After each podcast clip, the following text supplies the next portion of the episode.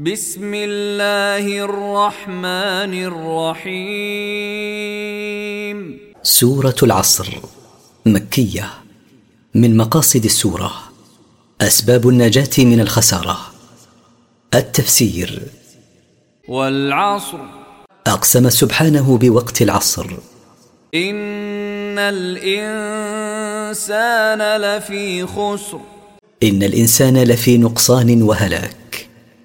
إلا الذين آمنوا وعملوا الصالحات وتواصوا بالحق وتواصوا بالصبر إلا الذين آمنوا بالله وبرسله وعملوا الأعمال الصالحات وأوصى بعضهم بعضا بالحق وبالصبر على الحق فالمتصفون بهذه الصفات ناجون في حياتهم الدنيا والآخرة